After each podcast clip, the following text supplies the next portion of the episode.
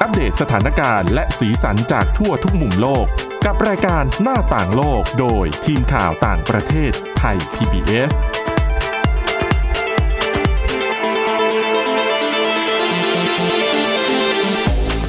สวัสดีค่ะ คุณผู้ฟังต้อนรับเข้าสู่รายการหน้าต่างโลกนะคะ วันนี้ค่ะเรามีเรื่องราวหลากหลายแง่มุมที่น่าสนใจนะคะ จากต่างประเทศ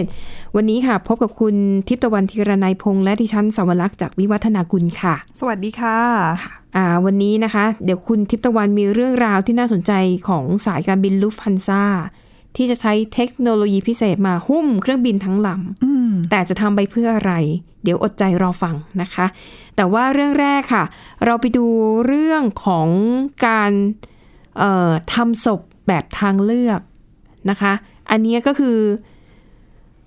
จริง ๆ แล้วก่อนหน้าเนี้ยรูปแบบการทำศพแบบทางเลือกเนี่ย ก็มีมาแล้วระยะหนึ่ง แต่ว่าพอเกิดการระบาดของโควิด -19 ทำให้ธุรกิจการให้บริการรูปแบบนี้เนี่ยได้รับความสนใจมากขึ้น และตอนนี้ก็คือสำนักข่าว BBC เนี่ยก็ไปรวบรวมมานะคะว่า ถ้าหากว่าคนที่เรารักเนี่ยเสียชีวิต มันจะมีทางเลือกไหนอันไหนบ้างที่สามารถนำร่างของเขาไปประกอบพิธีได้นะคะไปที่อื่นๆนะคะ ที่เป็นธรรมเนียมปฏิบัติที่ทำกันอยู่ ทั่วๆ ไปก็ส่วนมากก็ฝัง หรือไม่ก็เผา แล้วก็อาจจะนำอัฐิไปเก็บไว้ใน เออเรียกว่าอะไรอะ่ะ ที่ที่เก็บกระดูกของบรรพบุรุษ หรือว่าอาจจะนำไปลอยอังคาร แต่ว่าในยุคปัจจุบันนี้นะคะ มีเทคโนโลยีหลายอย่างที่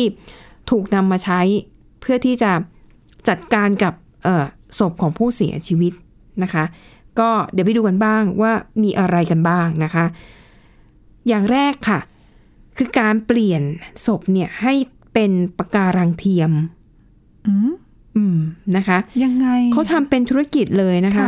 ชื่อบริษัท Eternal Reef Reef ที่แปลว่าปะการังอ่ะ อันนี้เป็นบริษัทรับทำศพในรัฐฟลอริดาของสหรัฐนะคะ เขาบอกว่านับตั้งแต่เกิดการระบาดของโควิด -19 เนี่ย ผู้คนสนใจมาเอ่อใช้บริการของบริษัทมากขึ้น วิธีการของเขาเนี่ยก็คือว่านำเท่ากระดูกของผู้เสียชีวิตนะคะ ไปใส่ในส่วนผสมของคอนกรีตที่เป็นมิตรต่อสิ่งแวดล้อม อืม แล้วคอนกรีตเนี่ยเขาทำเป็นเป็นคล้ายๆ เหมือนกระถางต้นไม้ แต่ว่าเขาจะเจาะรูกลมๆด้านข้างๆด้วย เพื่อให้ปะการังนั้นสามารถเข้าไปเติบโตในนั้นได้ อืม นะคะ ก็เท่ากับว่าเท่ากระดูกของ ค่ะ ผู้ที่เสียชีวิตเนี่ยจะเป็นส่วนหนึ่งของระบบนิเวศใต้ทะเลเป็นที่อยู่ของปะการัง เมื่อก่อนยุคหนึ่งสมัยหนึ่งที่ฉันเคยเห็นเหมือนกับเอาเท่าเออคือเอาไปปลูกต้นไม้อ่ะ ค่ะ เดี๋ยวนี้ก็เอามาเป็นปลูกปะการังก็ได้เหมือนกันเนาะ อืมใช่ เผื่อว่าอ่ะคนที่เสียชีวิตอาจจะเป็นคนที่ชื่นชอบทะเล อืม อยากใช้ชีวิตอยู่กับทะเล อันนี้ก็เป็นอีกทางเลือกหนึ่งนะคะ ทางเลือกต่อมาค่ะโหอันนี้คือกลับคืนสู่สู่พื้นดินโดยแท้จริงเลยนะ ค่ะ นะคะ เพราะว่าเป็นบริการทำให้ศพเนี่ยย่อยสลายกลายเป็นปุ๋ย กลายเป็นดิน แล้วดินเหล่านั้นเนี่ยก็นำกลับไปทำสวนแล้วก็เพาะปลูกจริง ๆอือฮึนะคะกรรมวิธีนี้เนี่ยอาจจะฟังดูน่าน่ากลัวหน่อยนะคุณผู้ฟัง บอกไว้ก่อนเตือนไว้ก่อนนะคะกรรมวิธีนี้ค่ะก็คือว่าทางบริษัทนะคะ เขาจะนำศพเนี่ยเข้าไปเก็บในช่องรูปทรงกระบอก ซึ่งทำมาจากเหล็ก ทรงกระบอกที่ว่าเนี่ยที่เป็นเหล็กเนี่ยสามารถนำกลับมาใช้ซ้ำได้นะคะ เขาจะนำร่างผู้เสียชีวิตใส่ไปในเหล็กอันนี้นะคะ แล้วก็กลบร่างของผู้เสียชีวิตด้วยเศษไม้สับเป็นชิ้นเล็กๆ ใส่ฟาง แล้วก็ใส่พืชตระกูลถั่ว ค่ะ แล้วภายในเอ่อเหล็กที่ว่าที่ทำเป็นรูปคล้ายๆโลงศพเนี่ยนะคะ จะมีการควบคุมระดับก๊าซคาร์บอนไดออกไซด์ไนโตรเจน ออกซิเจน ความร้อนและความชื้นในช่องเก็บศพ อืม เพื่อสร้างสภาพแวดล้อมที่เหมาะสม กับการเติบโตของจุลินทรีย์และแบคทีเรีย ค่ะ ที่จะช่วยย่อยสลายให้ร่างกายเนี่ย มีการย่อยสลายแล้วก็ ได้เร็วขึ้นอย่าง อ่า นั้น ได้ นะ เร็วขึ้นนะคะ ก็บอกว่ากระบวนการย่อยสลายของศพเนี่ย ใช้เวลาประมาณ 30 วัน โหเร็วมากนะคะสามสิบวันเอง เพราะว่าเขาควบคุมอุณหภูมิควบคุมแร่ธาตุทุกอย่าง หลังจากนั้นค่ะ ญาติมิตรเนี่ยสามารถรับดินปุ๋ยที่ได้จากการย่อยสลายของศพเนี่ย ก็คือกลับไปได้จะเอา ค่ะ ไปปลูกต้นไม้หรือไปทำสวนก็ได้ อืม นะคะ โดยประมาณนะคะบอกว่า การย่อยสลายศพหนึ่งร่างเนี่ย จะได้ปุ๋ยประมาณ 3 ลูกบาทฟุต ก็ถือว่าไม่เยอะนะนะคะ และถ้าหากว่าให้ไปแล้วเนี่ยคือมันอ่ะมันอาจจะเยอะเกินกว่าที่ญาติต้องการ ส่วนที่เหลือเนี่ยทางบริษัทจะนำไปโปรยในป่า เพื่อประโยชน์ในการอนุรักษ์ธรรมชาติต่อไป ค่ะ เขาบอกว่าวิธีนี้เนี่ยนะคะ ถือว่าเป็นมิตรต่อสิ่งแวดล้อม มากกว่าการที่นำศพใส่ลงแล้วฝังในดิน อืม เพราะว่าเอ่อคนที่เสียชีวิตเนี่ยนะคะ ทางโรงพยาบาลเขาจะใส่สารนะคะ อ๋อ เป็นสารอืมอืม เป็นฉีด ข้า ฉีด ใจ เออฉีดน้ำยาให้ศพ ค่ะ นั่นแหละนะคะ หรือแม้แต่วิธีการชาปนกิจเนี่ยก็คือการเผาศพ มันก็จะไม่เกิดควันพิษนะคะ สร้างเป็นส่วนหนึ่งในการสร้างมลพิษ ปล่อยคาร์บอนไดออกไซด์ออกสู่ชั้นบรรยากาศ ดังนั้นด้วยวิธีการเนี้ยซึ่งไม่ได้ใช้สารเคมีอะไรใด ๆ ไม่มีการเผาไหม้แต่มันจะทำให้ร่างของผู้เสียชีวิตเนี่ยย่อยสลายกลายเป็นประโยชน์ต่ออเออพื้นดินด้วยซ้ำ ก่อนหน้านี้ที่ฉันเห็นเคยเห็นบริษัทบางแห่งในยุโรปอะเขาเหมือนกับประดิษฐ์ ตัว ค่ะ โลงศพขึ้นมา เป็นโลงศพที่แบบย่อยสลายได้อะ อ๋อหมายถึงตัวลงก็ย่อยได้ ใช่ก็คือเหมือนกับเอาศพเนี่ยไปไว้ในโลงศพที่ ค่ะ ปูภายในเนี่ยอาจจะเป็นแบบต้นไม้ อืม เหมือนกับคล้ายๆที่คุณสวรักษ์บอกมาแต่นั้นเนี่ยเขาเอาไปใส่เอาไว้ในในโรงเหล็กเพื่อไปควบคุมอุณหภูมิควบคุมปัจจัยให้กลายเป็น ค่ะ ดินถูกไหมคะ อืม แต่อันเนี้ยคือเขาเหมือนกับให้ฝังไปทั้งโรงแล้วก็โรงนั้นเนี่ยทำจากวัสดุที่ย่อยสลายได้ตามธรรมชาติ ค่ะ ไม่มีพวกโลหะ ไม่มีน็อตไม่มีอะไรที่แบบ อืม สำหรับประกอบอะก็คือดังนั้นเนี่ยก็ปล่อยเอาไว้ใต้ดินเขาก็จะค่อยๆ ย่อยสลายหายไปหมด อืม อืม นะคะ ก็เป็นอีกทางเลือกหนึ่ง ใช่อ่ะถ้าหากว่าใครเบื่อไม่อยากจะเบื่อโลกใบนี้ ไม่แม้ว่าเสียชีวิตไปแล้ว ซึ่งก็ไม่อยากอยู่โลกใบนี้ มีอีกทางเลือกหนึ่งค่ะ ค่ะ ส่งเท่ากระดูกขึ้นสู่อวกาศ แล้ว ยังไงอันนี้อาจจะมีต้นทุนสูงหรือเปล่า ไม่แต่คุณทิตวันไม่น่าเชื่อนะเขาบอกว่าบริการในลักษณะนี้เนี่ยในสหรัฐอเมริกาให้บริการมา 20 ปีแล้วนะคะ เหรอคะ อืม อ้าวเราขึ้นไปอย่างนี้ก็ต้องขึ้นไปกับจรวดเหรอ ก็พ่วงไปด้วยกันไง เขาไม่ได้ส่งขึ้นไปเดี่ยวๆนะคะ ทางบริษัทนะคะจะส่งเท่ากระดูกผู้เสียชีวิต ขึ้นไปพร้อมกับภารกิจอวกาศต่าง อ๋อ ๆ แล้วก็จะนำเท่ากระดูกเนี่ยนะคะ ไปลอยอยู่ในวงโคจรของโลกอือหือนะคะ อืม ก็เขาบอกว่าปัจจุบันเนี่ยนะคะ มีการส่งเท่ากระดูกเนี่ยขึ้นสู่ห้วงอวกาศ ปีละ 2-3 ครั้ง แต่เขาไม่ได้บอกนะว่าแต่ละครั้งอ่ะมีมีผู้ใช้บริการน่ะกี่กี่กี่ราย อืม นะคะ แล้วก็บอกว่าในอนาคตเนี่ยหปีข้างหน้า น่าจะเพิ่มความถี่ขึ้น ส่งขึ้นได้ปีละสี่ครั้ง เนื่องจากว่าปัจจุบันเนี่ยนะคะ มีบริษัทเอ่อด้านอวกาศของเอกชนหลายแห่งที่เริ่มส่งจรวดขึ้นไปเอง ค่ะ อย่าง SpaceX ของ Elon Musk เนี่ย ค่ะ เริ่มมากขึ้นดังนั้นโอกาสที่จะส่งยานอวกาศขึ้นไป แล้วก็ บ่อยขึ้นได้ ฝาก อ่ ฝากฝากขึ้นไป ฝากเท่ากระดูกขึ้นไป ลอยในห้วงอวกาศด้วยก็จะมีความเป็นไปได้มากขึ้น อันนี้ทาง นะ เรื่องนี้แปลกนะ แปลกดีนะ อ๋อ นะคะเอาละค่ะและนั่นก็คือรูปแบบของการจัดการกับศพในรูปแบบที่เป็นทางเลือกไม่ได้เหมือนกับของเดิมๆนะคะ ก็บอกว่าในช่วงที่เกิดการระบาดโควิด -19 เนี่ยเอ่อมันก็ทำให้คนหันมาให้ความสนใจกับเรื่องนี้มากขึ้นนะคะก็อาจจะด้วยหลายอย่างแหละ แต่ว่าวิธีการบางอย่างเนี่ยถ้าป่วยเป็นโควิด -19 อาจจะไม่สามารถทำได้ อืม เพราะต้องคำนึงถึงเรื่องป้องกันการระบาดของเชื้อโรคด้วย ค่ะ นะคะอ่ะนี่ก็คือเรื่องราวของการทำพิธีศพในรูปแบบใหม่นะคะอ่าเรื่องต่อไปกลับมาที่เรื่องผลวิจัยเกี่ยวกับพฤติกรรมหรือว่านิสัยของมนุษย์บ้างดีกว่า ค่ะ เรื่องนี้อาจจะโดนใจคุณผู้ฟังหลายท่านนะคะ เพราะอาจจะรู้สึกว่า เอ๊ะทำไมคนมันคนเราเนี่ยมันเรื่องเยอะเหลือเกิน หลายคนชอบทำเรื่องง่าย ๆ ให้เป็นเรื่องยาก ค่ะ ซึ่งอันนี้ไม่ต้องกังวลไปนะคะ มันคือธรรมชาติของมนุษย์ส่วนใหญ่นะคะ เรามีผลวิจัยค่ะ เป็นผลวิจัยของเออนักวิจัยนะคะ จากมหาวิทยาลัยเวอร์จิเนียในสหรัฐอเมริกาค่ะ เขาได้ทำการวิจัยแล้วก็สำรวจพฤติกรรมของผู้ที่เข้าร่วมการทดสอบหลายต่อหลายครั้ง แล้วก็พบว่ามนุษย์เนี่ยชอบทำนิสัยชอบเรื่องทำให้เรื่องมันเยอะ ค่ะ ทำให้เรื่องเนี่ยยุ่งยากจริง ๆนะคะ คือวิธีการทดสอบเนี่ยคือเขาก็จะนำตัวต่อเลโก้มาเนี่ยแหละ แล้วก็ให้คนแก้ปัญหา ซึ่งวิธีการแก้ปัญหาที่ถูกต้องคือ คุณตัดทอนสิ่งที่ไม่จำเป็นออกไป อืม แล้วคุณจะแก้ปัญหาได้ แต่สิ่งที่เกิดขึ้นคือผู้เข้าเข้าร่วมการเอ่อทดสอบในครั้งเนี้ยเกือบทุกคน เลือกที่จะใส่อุปกรณ์เพิ่มขึ้นไป ซึ่งเป็นขั้นตอนที่ยุ่งยากกว่า อืม ได้ประสิทธิภาพน้อยกว่า เสียเวลามากกว่า แต่ แต่เกือบทุกคนเลือกทำวิธีทางนั้น บางทีเราก็ปล่อยวางไม่ได้นะ อืม คือดิฉันน่ะเป็นคนหนึ่งล่ะที่ ค่ะ ที่ค่อนข้างจะเยอะสิ่ง แล้วก็ชอบทำเรื่องง่ายให้เป็นเรื่องยาก ค่ะ พูดมานี่โดนใจมากรีบฟังเลยนะ กลางหูฟัง อ่ะเขาบอกว่าผลจากการทดลองหลาย ๆ ครั้งเนี่ยนะคะเขาพบว่ามนุษย์เนี่ยมีแนวโน้มที่จะทำเรื่องอะไรต่อมีอะไรให้ซับซ้อนกว่าที่ควรจะเป็นนะคะ เพราะเขามองว่าสมองเนี่ยเวลาคิดอะไรที่มันง่ายที่ทำให้มันเป็นหาทางออกที่ง่ายกว่าเนี่ย มันเป็นการเพิ่มภาระให้สมอง อืม เออ แต่ถ้าสมองเราคิดว่าอุ๊ยเดี๋ยวเราการเพิ่มการทำให้เยอะ ๆ เข้าไว้อ่ะมันคิดง่ายกว่า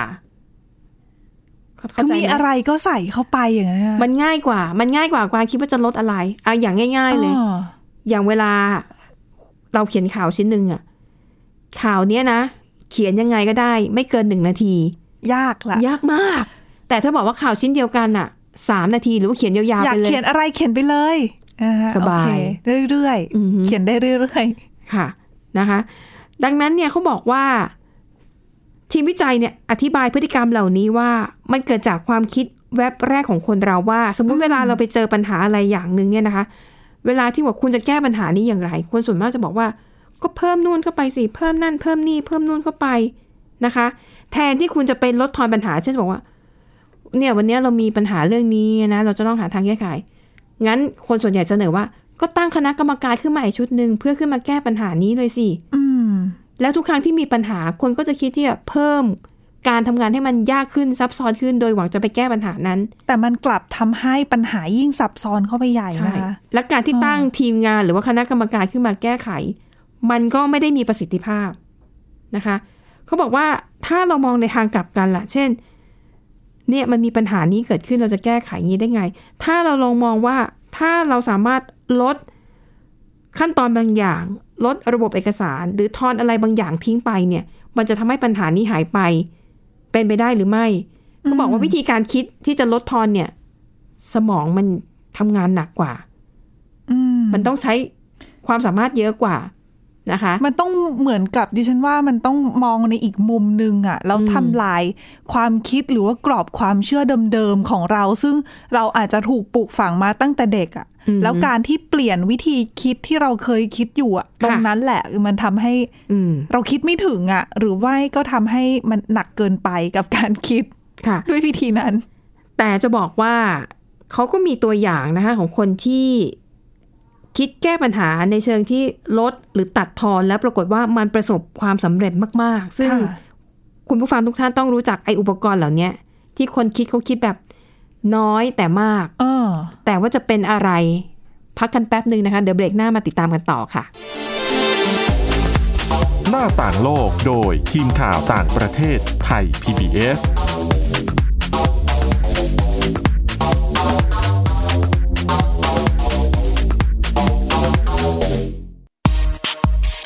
เพราะวิทยาศาสตร์อยู่รอบตัวเรา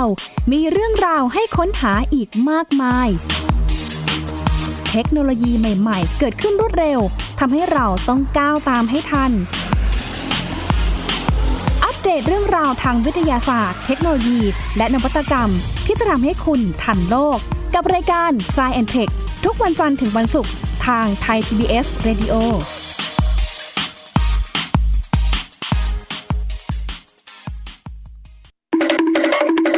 มาฟังนิทานกันแล้ว เปิดโลกจินตนาการกับไทย PBS Podcast ให้น้องๆ สนุกสนานไปกับเพลย์ลิสต์นิทาน มากกว่า 100 เรื่อง เอานะแอนเอา จากคิสอาว นิทานสุภาษิตและสื่อเสียงนิทาน ฟังได้ที่ www.thaipbspodcast.com และแอปพลิเคชัน Thai PBS Podcast ตั้งแต่วันนี้เป็นต้นไป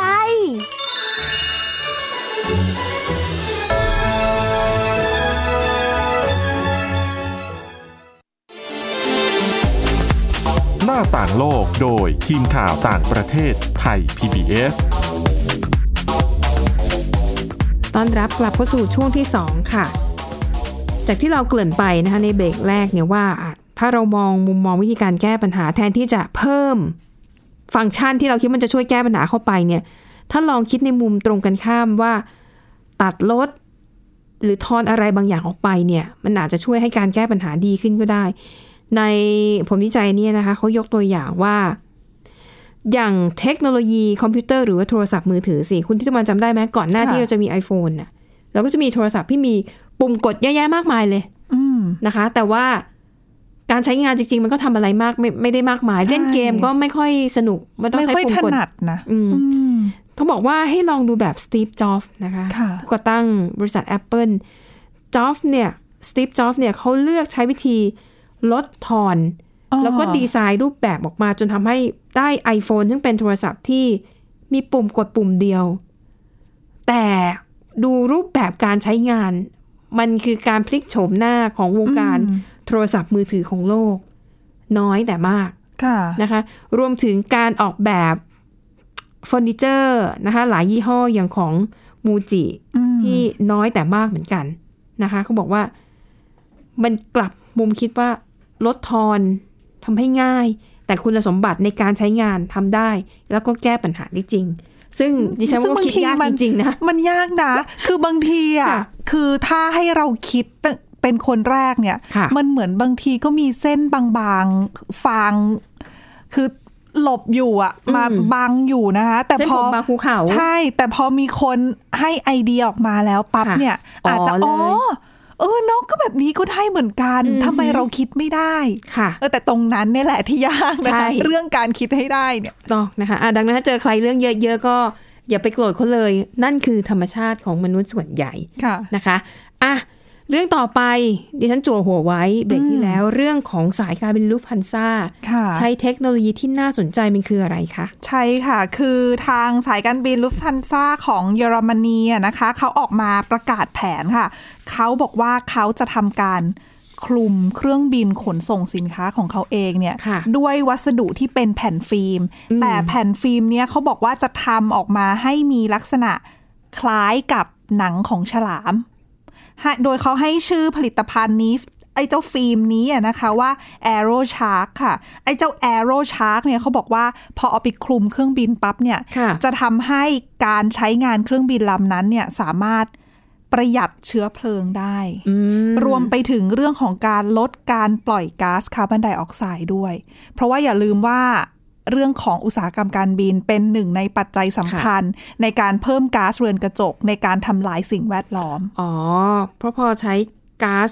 ใช้น้ำมันน้อยลงก็ปล่อย อืม เอ่อคาร์บอนไดออกไซด์คาร์บอน ใช่ คาร์บอนไดออกไซด์น้อยลงไปด้วย ใช่ เพราะเขาบอกว่าไอ้เจ้าหนังคือเขาเรียกว่าอะไรอะแผ่นฟิล์มที่ทำให้มีลักษณะคล้ายหนังฉลามเนี่ยเขาบอกว่าเจ้าแผ่นฟิล์มเนี้ยมันจะช่วยลดแรงเสียดทานพื้นผิว คือเวลาคือหนังฉลามเนี่ยเวลาเขาว่ายไปในน้ำเนี่ยเขาจะว่ายได้เร็ว เพราะว่า ใช่ เพราะว่า เหมือน หนังเขาเนี่ยมันมันไม่ค่อยมีแรงต้านอะ เหมือนชุดว่ายน้ำของนัก ใช่ กีฬามืออาชีพหลายคนสังเกตไหมคุณผู้ฟัง มันจะเป็นชุดแบบแขนยาวขายาว อ่า คือคุมขาคุมแขนหมดเลยอ่ะ ใช่ นั่นคือเขาดีไซน์มาแล้วมันจะช่วยลดแรงต้านทำให้ว่ายน้ำได้เร็วขึ้น แล้วข้อดีของหนังฉลามเนี่ยที่เขาบอกว่าทำให้การเคลื่อนที่ของเจ้าฉลามเนี่ยใต้น้ำได้เร็วเนี่ย ค่ะ เลยทำให้นักวิทยาศาสตร์เนี่ยให้ความสนใจแล้วก็ให้ความสำคัญถึงถึงเรื่องประสิทธิภาพของหนังฉลาม ก็เอาเทคโนโลยีตรงนั้นเนี่ยเอามาพัฒนาชุดว่ายน้ำของนักว่ายน้ำรวมไปถึงพัฒนาเจ้าแผ่นฟิล์มนี่แหละ เอาไปเคลือบเครื่องบิน ซึ่งเขาบอกว่าถ้าเครื่องบินเคลือบด้วยวัสดุแบบนี้นะคะ จะช่วยประหยัดเชื้อเพลิงไปได้ประมาณ 3,700 ตันต่อปี อืม แล้วก็ลดการปล่อยก๊าซคาร์บอนไดออกไซด์เนี่ยเกือบ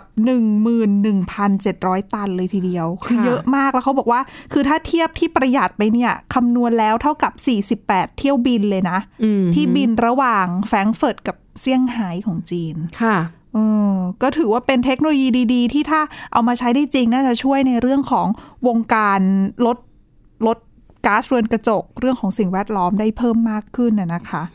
ค่ะเอาละค่ะ แล้วนั่นคือเรื่องราวของเทคโนโลยีที่น่าสนใจ ปิดท้ายค่ะ มาดู เทคนิคดีๆนะคะที่ช่วยกระตุ้นให้ทีมงานเนี่ยช่วยกันออกความเห็นนะคะ ทฤษฎีนี้เนี่ยชื่อภาษาอังกฤษเขาใช้คำว่า McDonald Theory หรือว่าทฤษฎี McDonald อ่าสมมุติคุณทิตวันเที่ยงวันเนี้ยจะออกไปกินข้าวข้างนอกเบื่อ ไม่ได้ตอนนี้ ได้ นะ หรือเปล่า สมมุติสมมุติ อ๋อโอเค สมมุติ สมมุติว่าอาสถานการณ์ปกติ ค่ะ โอ้ยอยากไปกินข้าวข้างนอก กินอะไรดีอ่ะ เออ ดิฉันก็อาจจะคุยว่าอืมกะเพราไก่ไข่ดาวแล้วกัน ค่ะ บางคนก็บอกโอ้ยอาหารสิ้นคิดเบื่อไม่เอาอ่ะกินนู่นกินนั่นกินนี่ดีกว่านะคะอ่าที่ที่ฉันเปรียบเทียบเนี่ยก็คือว่าคล้ายๆกัน เพียงแต่ว่าในอเมริกาเนี่ย อาหารสิ้นคิดของเขาเนี่ยคือแมคโดนัล เออ ซึ่งแมคโดนัลล์ในอเมริกาเนี่ยคือสิ้นคิดจริง ๆ อ่ะ อันถูกสุดเนี่ยหนึ่งเหรียญ ค่ะ ก็แค่ขนมปังแบนๆ สองแผ่นประกบ แล้วก็มีเนื้อเป็นก้อนๆ คือไม่รู้จะกินอะไรก็นี่แหละ ใช่นะ หา คะ ง่ายราคาจับต้องได้ ใช่ แต่สังเกตไหมถ้าเวลาเราแบบ เอ่ยอะไรขึ้นมาอันแรกรู้สึกมันห่วยมากอะ เออ แล้วคนที่บอกอุ้ยไม่เอาหรอกทำนู่นดีกว่าทำนี่ดีกว่า ไอเดียที่มันเกิดขึ้นมาหลัง ค่ะ จากนั้นน่ะ มันจะเป็นสิ่งที่ดีกว่าไอเดียแรกเสมอ คือเหมือนกับยอมเสียสละ คือคนที่เสนอ ใช่ ไอเดียแรกเนี่ยต้องยอมเสียสละตัวเองนะ แล้ว คะ ก็ต้องตั้งใจด้วยนะ ในการเสนอ เออ ไอเดียห่วยๆขึ้นมาเป็นคนแรกเพื่อให้ทุกคนยี้ เออ แล้วทุกคนจะต้องโอ๊ยฉัน ให้ คิดได้ดีกว่านี้ ให้จุดประกายให้คนอื่นๆ สามารถเสนอไอเดียที่ดีกว่าได้ ใช่ เออเราต้องขอบคุณ ถูกต้อง คนนั้นนะคะ ใช่ นี่คือที่คุณทิรวันพูดถูกต้องหมดนะคะ อืม เพราะเขาบอกว่าการที่คุณออกไอเดียแย่ๆขึ้นไปในครั้งแรกเนี่ย ค่ะ มันเป็นการทลายกำแพงแห่งความคิด เออ แล้วก็กระตุ้นให้คนอื่นเนี่ยนำเสนอความคิดที่สร้างสรรค์หรือดียิ่งกว่านั้น ค่ะ ที่เขาใช้คำว่า Mac McDonald Theory เนี่ยคือ อย่างที่บอก McDonald เป็นอาหารสิ้นคิดอะมัน ค่ะ พูดมาแล้วเข้าใจง่าย คือทฤษฎีเนี้ยไม่ใช่ว่าร้านอาหารร้านนี้ ไม่ เป็นคน ดี คิดนะ ไม่ใช่ เอา ไม่ ไม่ ใช่ ใช่ ค่ะ แต่เขาบอกว่าวิธีการนี้เนี่ยคุณสามารถนำไปใช้กับชีวิตในการทำงานได้บ่อยครั้ง ยกตัวอย่างเช่น เมื่อมีโปรเจกต์ใหม่ ๆ เข้ามา แล้วต้อง ค่ะ มีการระดมความเห็นของทีมงาน แน่นอนว่าพอมานั่งครั้งแรกเนี่ย หลายคนก็อาจจะยังตั้งหลักไม่ได้ ไม่กล้าเสนอไอเดีย ห เพ รือ ราะ ยัง กลัวว่า คิดไม่ ไอ ออก เดียตัวเองไม่ดี ใช่นะคะ อ๋อ แต่ตราบใดถ้ามีคนแรกเสนอไอเดียขึ้นมาก่อนแล้ว ค่ะ ไอเดียที่ 2 3 4 มันก็จะตามมาเรื่อยๆ และยิ่งถ้าไอเดียแรกเนี่ย มันเป็นไอเดียที่ห่วยที่สุดแล้ว ไม่มีทางที่จะคิดได้ห่วยกว่านี้ ไอคนที่จะเสนอไอเดียคนต่อๆไปก็จะมีกำลังใจไง ค่ะ อันแรกนี่ยากมากของฉันน่ะดีกว่านี้ตั้งเยอะนะคะ อืม นี่ก็ถือว่าเป็น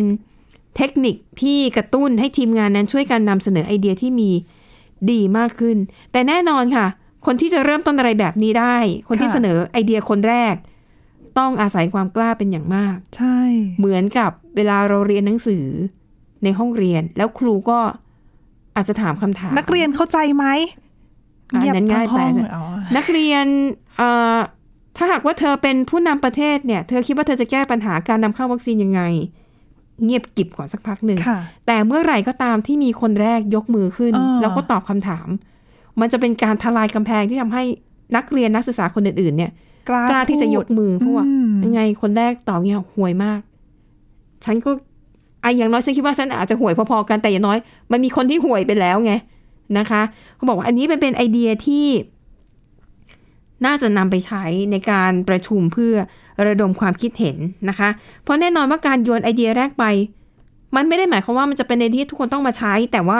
วัตถุประสงค์มันคือ กระตุ้นให้ทุกคนคิดนะคะ ดังนั้นก็บอกว่า อันเนี้ยเป็นอีกเทคนิคหนึ่งสำหรับ ค่ะ เอ่อการทำงานร่วมกันหรือว่าสำหรับผู้นำของทีม ว่าจะทำยังไงที่ให้ลูกทีมเนี่ยกล้าพูดก แต่ ล้าแสดง การเริ่ ความ มคิดเห็นมากขึ้น การเริ่มต้นเนี่ยมันก็ยากจริง ๆ นะคะ ค่ะ คือต้องอาศัยความกล้าหาญเยอะแหละ อือฮึ อืม แต่เขาบอกว่าอะไรก็แล้วแต่นะคะไม่ว่าจะเป็นเรื่องยากแค่ไหน สิ่งที่คุณทำให้มันผ่านไปได้คือหนึ่งเริ่มลงมือทำ ค่ะ ทำก่อน ดีไม่ดีทำก่อน เพราะว่าถ้าได้เริ่มทำแล้วเนี่ย เราก็จะเริ่มมองเห็นปัญหา เริ่มมองเห็นโอกาส แล้วก็สามารถขยับขยายได้ แต่ถ้ามัวแต่กลัว ค่ะ ทำแล้วเดี๋ยวจะไม่ดีนู่นนะสุดท้ายไม่ได้ทำ อืม เพราะไม่ได้ทำมันก็พลาดแน่นอน ก็เสียโอกาสเหมือนกันนะคะ แบบ ใช่ นี้ นะคะเขายกตัวอย่างว่านักเขียนบอกถ้าคุณเป็นนักเขียนเนี่ย ร่างแรกที่คุณเขียน มันคงไม่ดีหรอก มันต้อง ค่ะ แย่แน่ๆ แต่อย่างน้อยคุณได้เริ่มลงมือทำแล้ว อืม ดราฟต์แรกไม่ดี เขียนดราฟต์ที่สอง มันจะดีขึ้นเรื่อยๆนะคะ เทคนิคง่าย ๆ คือเริ่มลงมือทำ ค่ะ โยนไอเดียได้ไปก่อนดีหรือไม่ดีช่างมันโยนไปก่อนเพื่อที่จะช่วยระดมความคิดนะคะ ซึ่งทฤษฎีนี้เรียกว่า McDonald Theory แต่ถ้าพูดในภาษาไทยทฤษฎีกะเพราไก่ไข่ดาว น่าจะแบบคนไทยน่า เข้าใจ จะ ง่าย กิน กว่า กว่า นะคะอ่ะและทั้งหมดนี้ค่ะ ก็คือเรื่องราวนะคะที่ทีมข่าวต่างประเทศนำมาเสนอหวังว่าจะเป็นประโยชน์กับคุณผู้ฟังบ้างไม่มากก็น้อยค่ะ วันนี้หมดเวลาแล้วนะคะ เราสองคนและทีมงานลาไปก่อน พบกันใหม่ในตอนหน้า สวัสดีค่ะ สวัสดีค่ะ Thai PBS podcast. View the world via the voice.